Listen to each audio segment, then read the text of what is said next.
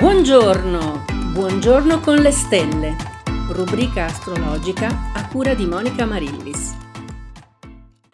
E buongiorno sia con le nostre stelle.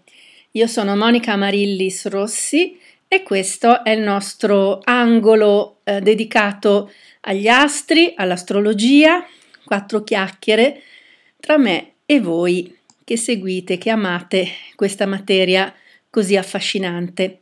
Ebbene, oggi, venerdì 19 novembre 2021, c'è un evento piuttosto importante. C'è la luna piena, eh, si verifica eh, intorno alle 9.58 e allo stesso tempo c'è anche un'eclissi lunare alla stessa ora. Tra l'altro sarà l'eclissi più lunga del secolo, anzi la più lunga che abbiamo avuto da 500 anni a questa parte. Quindi eh, questo è veramente un evento piuttosto in, inconsueto, l'eclissi lunare durerà circa tre ore e mezza e eh, sarà abbastanza parzialmente visibile dall'Italia, non è un'eclissi completa, è un'eclissi parziale ed è, sapete, quel fenomeno quando la luna diventa rosso sangue, no? E questo è stato nell'antichità interpretato come un segno di disgrazie, di eh, eventi un po' catastrofici. In realtà non è proprio così, però le eclissi sicuramente sono eh, un, un, evento eh, importante per noi a livello spirituale per poter ampliare la nostra coscienza. L'eclissi lunare è quando la Terra si frappone tra Luna e Sole che sono appunto in opposizione, direttamente, si fronteggiano direttamente, sono quindi in opposizione. Invece l'eclissi di Sole avviene quando eh, la Luna si frappone tra la Terra e il Sole. Abbiamo già visto quindi che la Luna diventa completamente visibile proprio quando si oppone al Sole. Questa opposizione tra due elementi fondamentali, eh, tra diciamo lo yang e lo yin, tra la luce e non il buio, perché la Luna ovviamente non è buia, ma vive di luce riflessa. Ebbene, già la luna piena normalmente è un momento in cui noi possiamo manifestare eh, le, i nostri intenti, quelli che abbiamo seminato eh, nel momento della luna nuova e anche un momento di chiarezza, di chiarezza della mente, della, del, del, cuore e con eh, la, la, terra che si frappone tra la luna e il sole è come se un po' madre terra si, si mettesse in mezzo ai due, alla luce della coscienza e a quella invece dell'interiorità, dell'emotività. Quindi eh, è un po' come se anche noi, met- noi, terrestri ci mettessimo in mezzo a questi due corpi celesti e, e diventiamo protagonisti, a maggior ragione protagonisti di, questa, di questo momento eh, di risveglio di coscienza. Ecco, questo sarà un momento importante per risvegliare le coscienze. Eh, Bola, uno sciamano nepalese che vive in Italia, dice che eh, l'eclissi lunare è un momento fondamentale per meditare, appunto, per arrivare a una chiarezza interiore e dice che lui trascorrerà questa eh, eclissi eh, senza parlare, quindi nel silenzio, proprio per dar modo a, ad alcune cose di emergere in modo spontaneo e naturale.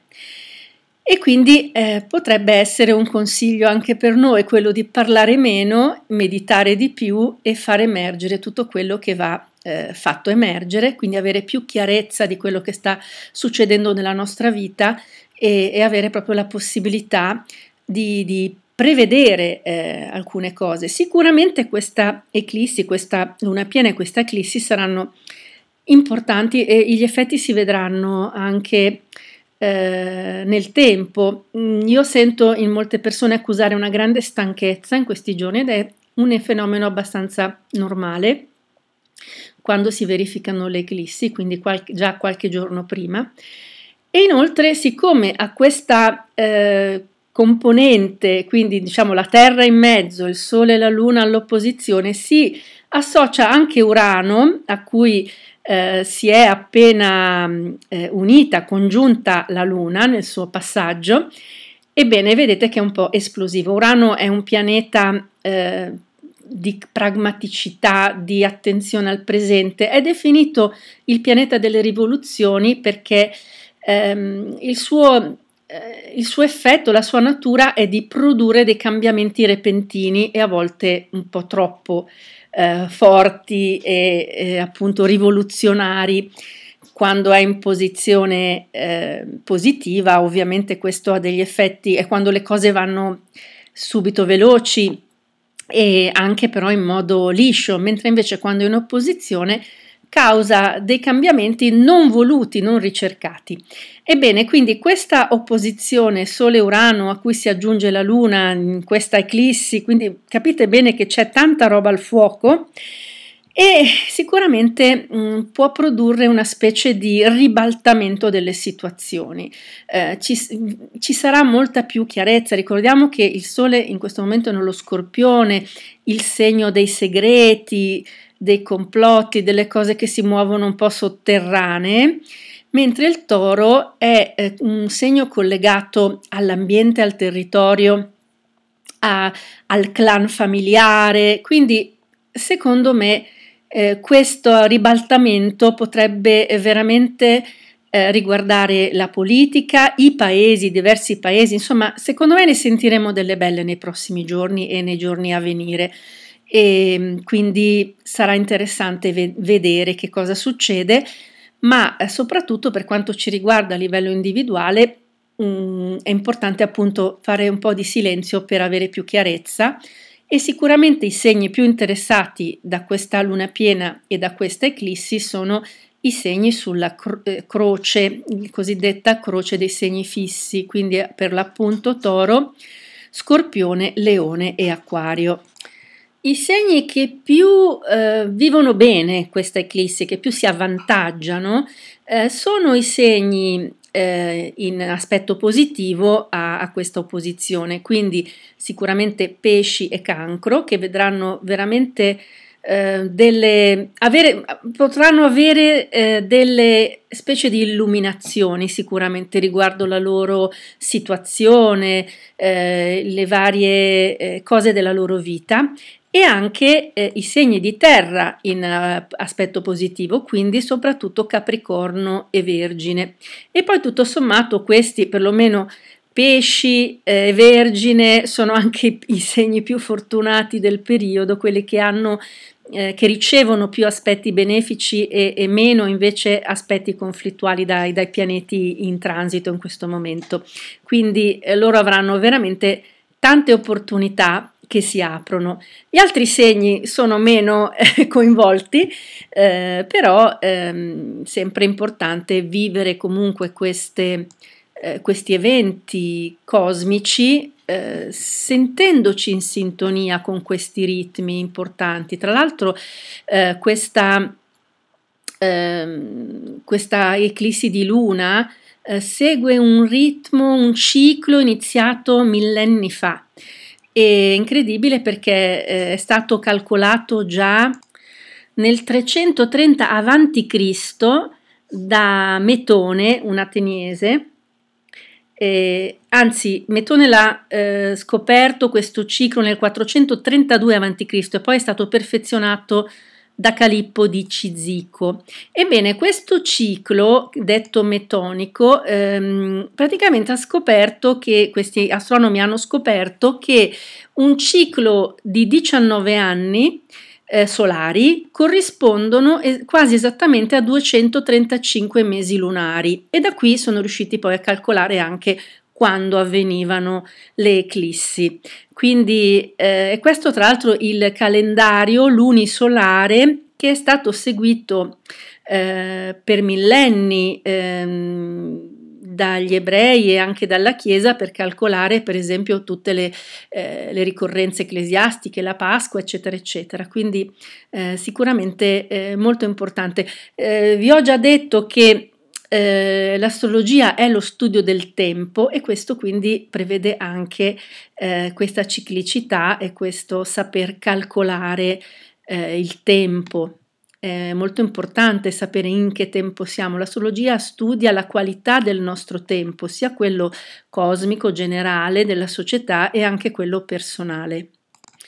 Un'altra curiosità riguardo le eclissi è che esse furono eh, cal- calcolate già eh, dagli antichi, appunto, e ehm, per esempio i mesopotamici, i caldei, avevano proprio scoperto il ciclo chiamato dei Saros, cioè Saros vuol dire ripetizione, che è il, um, l'intervallo uh, temporale um, dopo il quale si verificano le eclissi um, allo stesso punto, dove il Sole e la Luna si trovano nello stesso punto.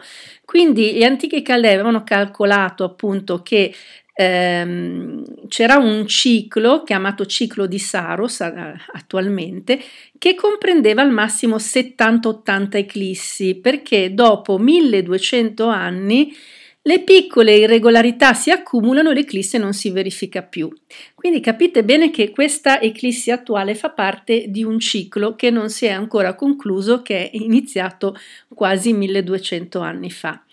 È abbastanza incredibile eh, questa, questa, cosa. Tra l'altro i Caldei lo scoprirono questo ciclo dei Saros circa 2700 anni fa e lo riportarono sulle loro tavolette d'argilla. Si accorsero cioè che la Luna, il Sole e la Terra si trovavano nella stessa condizione ciclicamente eh, dopo, circa, dopo esattamente 6585 giorni e questo numero veniva tramandato in segreto ed era considerato magico.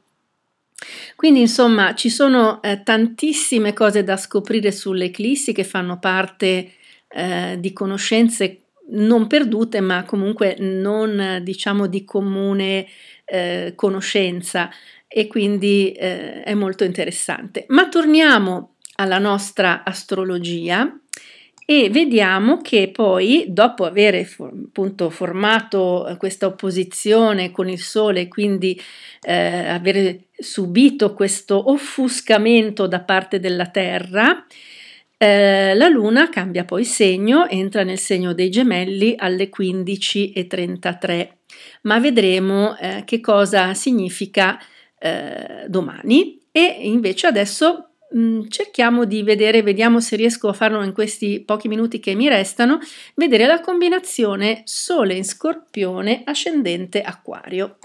È una combinazione tosta per il soggetto che la porta, perché sono due segni in quadratura, ovvero a un angolo di 90 gradi di distanza, e eh, sono due segni fissi, quindi un po' capatosta, come si suol dire. E eh, l'acquario è un segno votato all'evoluzione e al cambiamento, mentre lo scorpione sì, è un segno di trasformazione, però è anche un segno che si arrocca un pochettino sulle sue posizioni. Quindi questo soggetto vivrà con difficoltà gli anni iniziali della sua vita, riuscirà a realizzare un equilibrio eh, dai 40 anni in poi sostanzialmente, ma è sicuramente attratto dai misteri della vita, da tutto ciò che è diverso, nuovo, non convenzionale e ha comunque una mente che rifiuta i pregiudizi, i tabù e le tradizioni.